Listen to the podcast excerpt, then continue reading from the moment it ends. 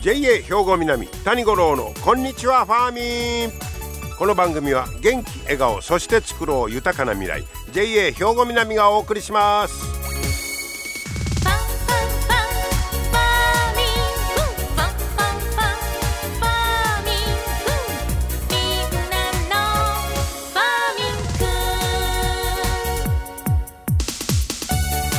こんにちは谷五郎ですお元気でしょうか今日は9月の9日9が重なって徴用ということですよね、えー、そしてね七十二項で言いますと昨日なんですが、えー、七十二項では草の露白しという日になりました、えー、野原の草に、えー、降りた朝露が白く光って見える頃ということでまああの言うてもちょっと秋の気配がね、えー、感じられる今日この頃とこういうことに、なります。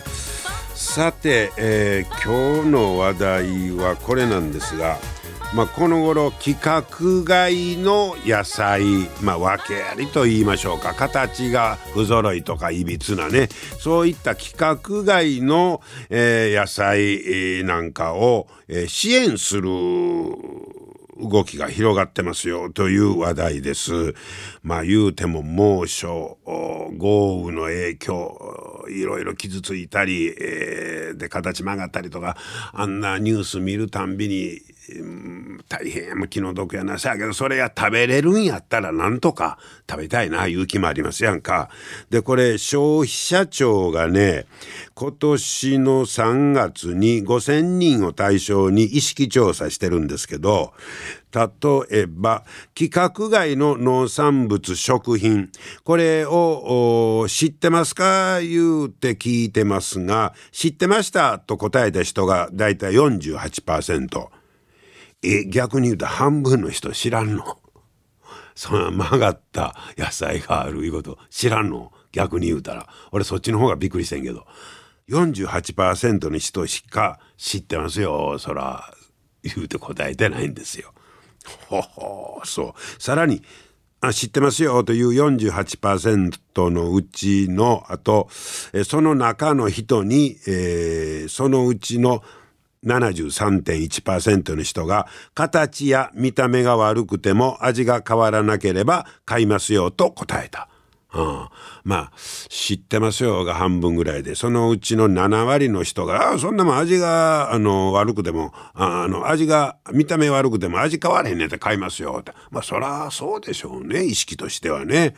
でそんなん知らんかったと答えた人に、えー、も聞いてますが、だから52%ほどの人は知らんかったわけですけど、買いますかって聞いたら、あ、買いますって答えたのが23.6%。ほう。だから知ってる、知ってますよという人ほど買いますよという気はあんねんけど、知らん人はそんなん買わへんわいう人がやっぱり多いいうことやねあんま意識がないんかな日頃から。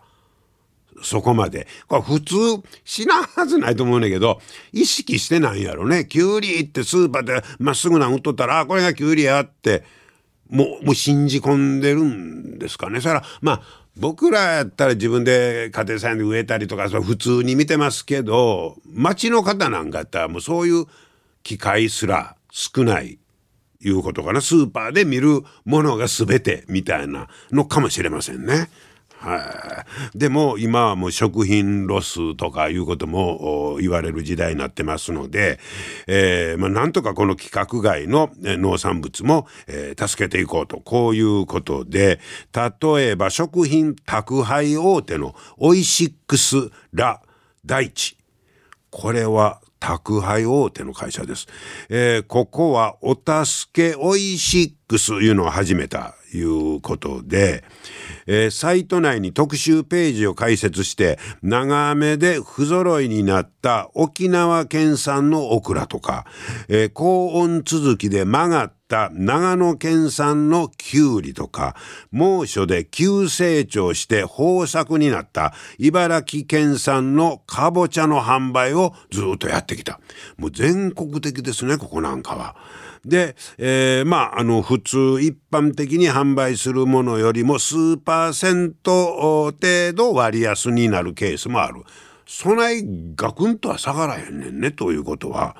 えー、で利用する人はここのオイシックスの会員になった上で利用登録する必要があるんですけど開始およそ3週間で1万9,000人を超えた。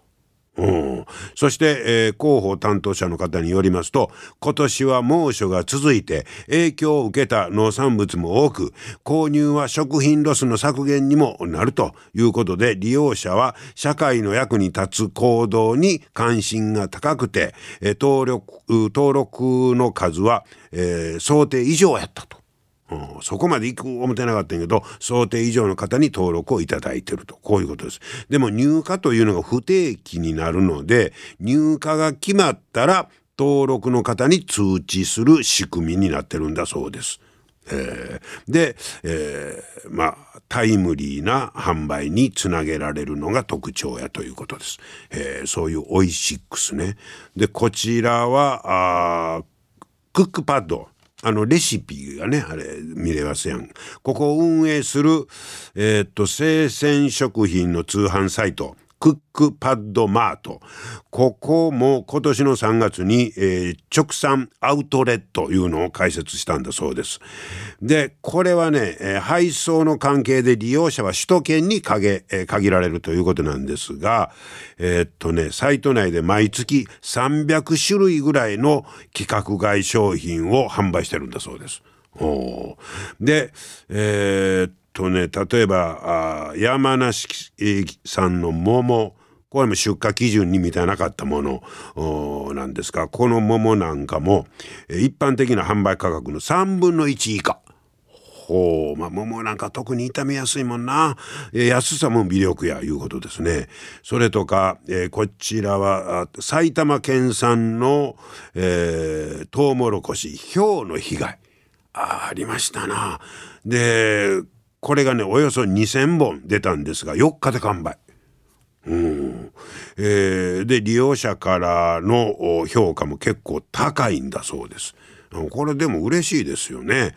それからもう一ついきますか、えー、生産者から直接買えるオンラインサイト食べ直いうのがあるんですがここも、えー、なんか収穫が少ないから捨てられてた未利用魚未利用魚の魚の特集ページを作ったんだそうです。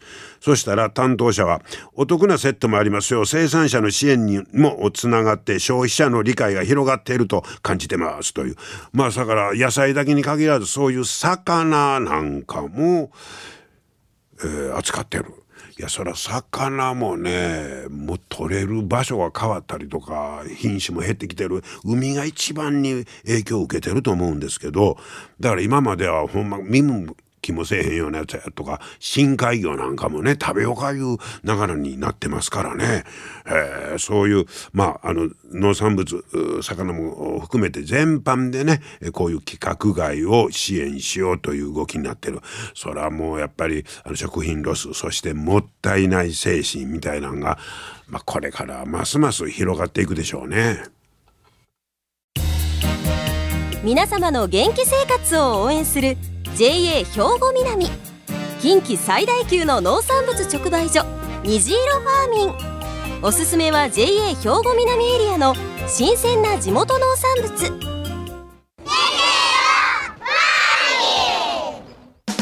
JA 兵庫南は新鮮で安全な農産物の供給。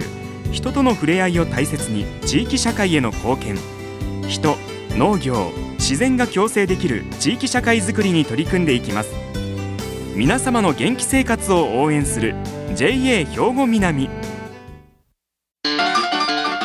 JA 兵庫南谷五郎のこんにちはファーミン。さあ今日はですね高砂市は今市で、えー、いろんな果物や野菜を作って、おられます松井正則さんにお話を伺ってまいりました。松井さんこんにちは。あこんにちは。お久しぶりです。本当に。はい。ご無沙汰しております。こちらこそ。前あの松井さんがあの日本ミツバチをそうそうそうそうねあの、はい飼ってるいうことでお話はい。一度伺いましたけど、その通りです。今日はえっとミツバチじゃなくて、はい。なんかいろんな果物もええ。結構作っておられるという、えこれで今現地高砂の今市なんですが、お邪魔してますけど、はいまあ、目の前にはこれはブドウ。ええブドウピオーネ。ピオーネね。ピオーネね。はい、はい。でその奥は？あれはねあのビワあその下はビワね。ビワね。はいはい、はい、でその向こうがあれ、はい。キウイ。キウイ？キウイフルーツもはあ。一本の木にはアップルゴールド。それからあの、えーゴールデンイエローゴールデンキング、えー、3品種がなります。一本の木に。えなんでですの？いやいやもうそれがそれが もう趣味の延長ですやん。次一本の木にね。はあヘイワードと4種類になります。接ぎ木するんですか？ヘイワードの木にそのアップルゴールあのアップルゴールドとかあのイエロー ゴールデンイエローとかオレンジキングとかのあ。のいろいろ。うん追品種が記してます。えそえその他にもまだあるんですか？ここ。ここはそれとブルーベリー。ブルーベリー隣がね、はいはいはい。でさっきはイチジクも、えー、だいぶ、ねええそうですね。イチジクがまあ僕ファーミンさんにお世話になってるのはまああの一番多いのはまあイチジク。あそうですの、うんこれでイチジクも品種が多いらしいですね。そうそうそうそう。僕が作ってるのは5品種5品種はい。それがね谷さんもう趣味の延長なんですよ。いや趣味ちゃいますよ。なんで趣味のいやいやいやあなんで言うたらね、まあ、僕とこの彼も果物好きやし、う。ん僕も好きなんですけどうんね、まあ、できれば珍しい高級ないいものが欲しいよいうことうんで、一般にあの一軸言うて直売所で売られてるんが、はい。麻酔ドーフィンいう種類なんですよ、大きいね。ところがあ美味しいのはもっともっと調べたらね、うんネットで調べたらなんぼでもあるんよね。うはで苗木取り寄せたりね。はいはいはい。でファーミンのたまたまのあの親睦研修会で、はい。徳島行った折徳島の直直売所でね苗木を売っとったんですよ。ほそれが売っとったんが久留米黒蜜。久留米黒甘いう。ね真っ黒のう黒いイチジク。真っ黒ほう。それをね、はい。なりだしたんですよ。もう2年前からなりだしたんやけど、ね、それも作ってあるんですか？それ。はものすごい美味しいです。ああそうです、うん。いやほなそれ全部一応スタートは趣味趣味みそうたいなそうそうそうことで趣味から。これそれあ作り方とかは今もうネットで調べますの？そうそう今ね僕ら年寄りでも僕ら全然その農業のぎあの技術なんか全然僕は、うん。あのなかったもんやからね、はまあ、田舎は田舎な姫路の奥の田舎なんやけどね、ええ。まあそういうもんはあの親は作ってたんやけども僕自身は全然経験ないから、でまあああいうことしてみたいなと、定年後にね、いはい。はまあ、定年後やね定年直前ぐらいから始め始めて、うん。うんそれからまあこれネットで調べたらもうそのネットでね。できますの。なんぼでも載っとんやパクリで ね。あれネットでね。うん。で自分とこに合うようなものをチョイスしてね、うん。プリントアウトしたりして、うん、まああの意味不明でわからん部分もいっぱいあるんですよ、ええええでも作ってたらね、うん。あなるほどあれはこういうことやねんなと。はいうことでね。はい。できるんですか。うできます。へえほな今紹介してもらった他にももう果物は作ってますか？もうそれで大体そんな例えばあの笑われるんやけど高砂市でね、うん。リンゴ。まあリンゴ。はリンゴ？王林ね。梨はあの香水に豊水。梨も？はい。それからあと桃にすももが2種類。とかあと柑橘類は10品種ぐらい作ってうわーそれでやっぱ特にこれは難しいなっていうのもありませんか？うん作り方。まあどれもこれもね一長一短まあいろいろありますわ。苦労もあるでしょうしかし。苦労、うん。まあ苦労も楽しみいうことでね。はあ。これは僕一番大事にしたのはね、しあこれはもう失敗今年失敗したな。だ、これはこれはもう来年の肥やしにしようと。ああなるほど。もう来年の百姓いうやつですわ。来年こそは来年こそは言うてね、すごいバイタリティですね。ほんでやっぱり言うてもここで取れたやつは、えー、と JA の方にやっぱり出荷してそうそうそう、はい。まあ僕はあの高川教授は高砂ですからね、はい。できるだけ高砂ファーミンさんに、あはいはい、えー持っていくようにはしとるんですけど。そうですか。さあけどそれでまた、うん。今度ね高砂はあの店長さんが女性店長に変わったんですよ。ほう直売所。そうそうそうそうそう、またね、違った視線でねああの店を見てはるから僕そういうとこ見とんですよ。うんうんうん、ほやからまあできるだけ協力してあげたいいうことで高砂麺うんがメインですね。だから蜂蜜もね、うん。日本蜜蜂の蜂蜜このあれはまだ続けてはるんですか、うん、続けど今はもう少しだけは取れとんですけどね、うん。それもね、あの7店舗8店舗あってもね、うん。高砂しか持っていかへん。行かれへんまだ数が取れへんから。なるほど。はいはいはい。これでもその日本ミツバチもなんか新しい発見があった言うてありましたね、もう、はい。もう日進月歩でね、あのあれは梅うん。うん。梅ね。実はねあの僕昆虫がねこのうんそんなこと思わない。まあ言葉では聞いてたけどね、はい。今年の梅がね、うん。むちゃくちゃ不作やったんですよ、なんで言ったらね、もう花はもう2月にも満開に咲いて、う。ん2月、3月の係にも満開で真っ白木がね、はい。大きな木が3本あるんやけど、それ咲いてたんやけどね、実がなったんがね、ほもうまあ例年のね、3分の1か5分の1ぐらいしか？ならへんなんです。ほ結局ね、う。ん交配がうまいことできてないよね。だから受粉がね、だから昆虫の受粉、はこの媒介がうまいこと言ってなかったいうのが、あそれは蜂が減ったいうことですか？そうそう、蜂がもう、うん。ここにあの西洋ミツバチをは梅の木の下に飼ってたんですよ。ほところがもうそれあの若い方が農業をするいうことでね、あの譲ってあげたもんやから全部持って帰りはったから。うおらんようになって。うんほな途端に。そうそうそのまさかねそんな症状になる思わなかったね。で。すね。やっぱりそうあのそういった自然の蜂とかの生き物とこう植物との関係いうのがそうそうそうそう。改めて分かったいう感じですか？昆虫のねやっぱりこういうあ。の農作物にものすごい貢献しとるな本当ですね。へえで、えーまあ皆さんもまたねあの直売所高砂ね、はい。ファーミンショップでお買い求めいただきたいんですけど、あともう一つ、えあの松井さんはなんかゴルフクラブの副代表になったともうやめてほしい。い それどういうことですか？サークルやいや会長のね、うん。藤本さんがね、なんか言ったらしいんですよ。ほなあの組合長の中村さんから、はいはい。でダイレクトで電話が出た。のお。えな JA の中村ですよって電話で、うん。え理事長の中村さんあんたそうですそう言うてからどないしましたん ゴルフの会うん。会長引き受けて。ああそうですいのやいやいやもうそんなもんとんでもないとんでもないいう話まあゴルフはね、うん。歴史は持っとんですけどね。はい。もう全然ゴルフはね僕仕事の関係でね、はい。営業職もう40年近く30何年やっとったもんやから、はい。その関係でお付き合いがあるから、もう土日いたらもうほとんどそんなに費やああそうですよ。その頃はね、はい。ゴルフのスコアも自慢はできたけど今は。いや。100点満点です。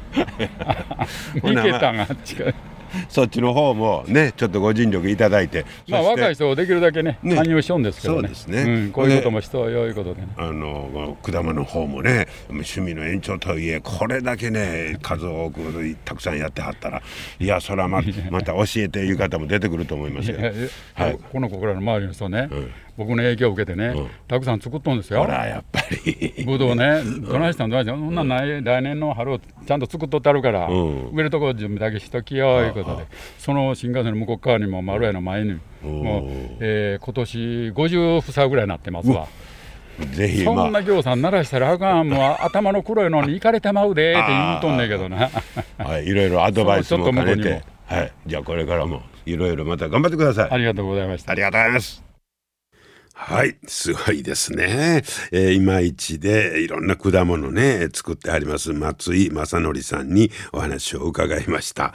えーそんなにいろいろ作ってるとはほんまに知りませんでした。そして、まあ、先週紹介しましたファーミンショップ高砂はね、えーこことも話がつながりまして、えーまあ、女性店長ということで、まあ、松井さんの、え作ったそういう果物なんかはもう高砂にしか持って行ってないということですので、えーぜひまた高砂でねファーミンショップ高砂でその松井さんの、えー果物なんかもですね実際に買っていただいて食べてみていただければと思います、えー松井正則さんに今日はお話を伺いました。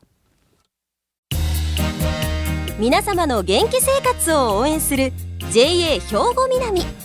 近畿最大級の農産物直売所虹色ファーミン。おすすめは JA 兵庫南エリアの新鮮な地元農産物。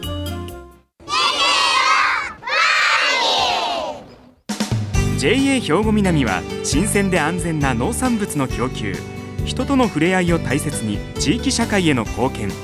人農業自然が共生できる地域社会づくりに取り組んでいきます。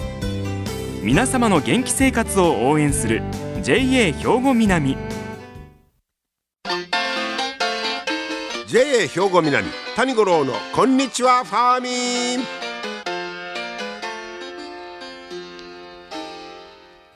さあ続いてはファーミンアグリメッセージです。今日は JA 兵庫南清掃年部の魚住修二さんに小松菜について教えてもらいます。魚住さん今日はよろしくお願いします。お願いします。えー今日は小松菜についてということですけど、はい。小松菜ってもう栄養価むっちゃ高いんでしょ？そうですね。あのカリウカリウムとかカルシウムとか、はい、あの食べやすい中でも栄養価が高いものと、はい、ね。人気ですよね、はい。僕とこなんかね夏場はあのスムージー作る時にはね、はい。絶対欠かせへんな言うて、はい、そうですね。はい、えー使うんですけども、はい。えー魚住さんもお小松菜はだいぶ作ってあるんですあ、はい、作っています。はい、これつか作りやすさで言うたら割と作りやすい。あのはい、あの一年中作れるので、あうのそれが作りやすいことははい作りやすいです。あもう年中作れるんですね。はい。えーそんな小松菜、えー今日は魚住さんおすすめの食べ方もあると？はい、あの夏場ということで、あのちょっとあの食べやすいような口当たりのいいような感じのまあ調理方法で、あの漬物ということで、あのちょっとお話をしたみたいと思うんです。小松菜の漬物はまだはい。食べたことない、作ったことないですはい、あのまあちょっとあの簡単な料理なんですけど、あの袋の中に、うん。あのざっくり切った小松菜をあのちょっと入れて、あのそれでお塩をほう小さじ2杯ぐらい入れてちょっと揉みます。そんで水分が出てくるので、はい水分をちょっと一回捨てて、はい。そこにあの塩昆布を大さじ4杯ぐらい入れてそれを混ぜてあの2時間ぐらい置いておけばほそれでもう漬物ができるという感じで。う塩昆布で？はい。はあ一回塩で水を出しておいて、はい。であとはもう塩昆布の前と浅漬けみたいな感じですはいもう、えっと、塩のその加減とあと昆布の旨味がお一緒に食べれる感じで。はい。いや美味しそうですね、い。えどんな味になるんですかね？やっぱりその塩昆布の昆布が効いてる。ああの昆布も効いてますしあのあのもともと小松菜はあのアクなくて食べやすいものなんで、ええもう塩の感じがちょうどいい感じで、うん。こう混ざって食べやすくなってます。ああそうですか。もうこんなんお茶漬けなんかにしたら持ってこいちゃうんあですよ。そうですね、はい、あの、そういいと、いいと思います。ねえ、はい、へええー初めて聞きましたけどぜひ皆様いかがでしょう。小松菜の漬物、えーちょっと塩で揉んで水水気切ってもうた後塩昆布ではい。つけるというね。はい、おすすめの食べ方あー小松菜教えてもらいました。大泉さんありがとうございました。ありがとうございました。いやー初めてです。いっぺんやってみようかなと思います。小松菜の漬物ね。皆さんもぜひチャレンジしてみてください。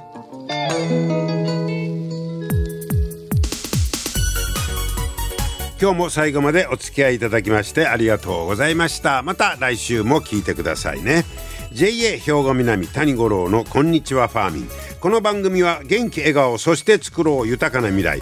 JA 兵庫南がお送りしました。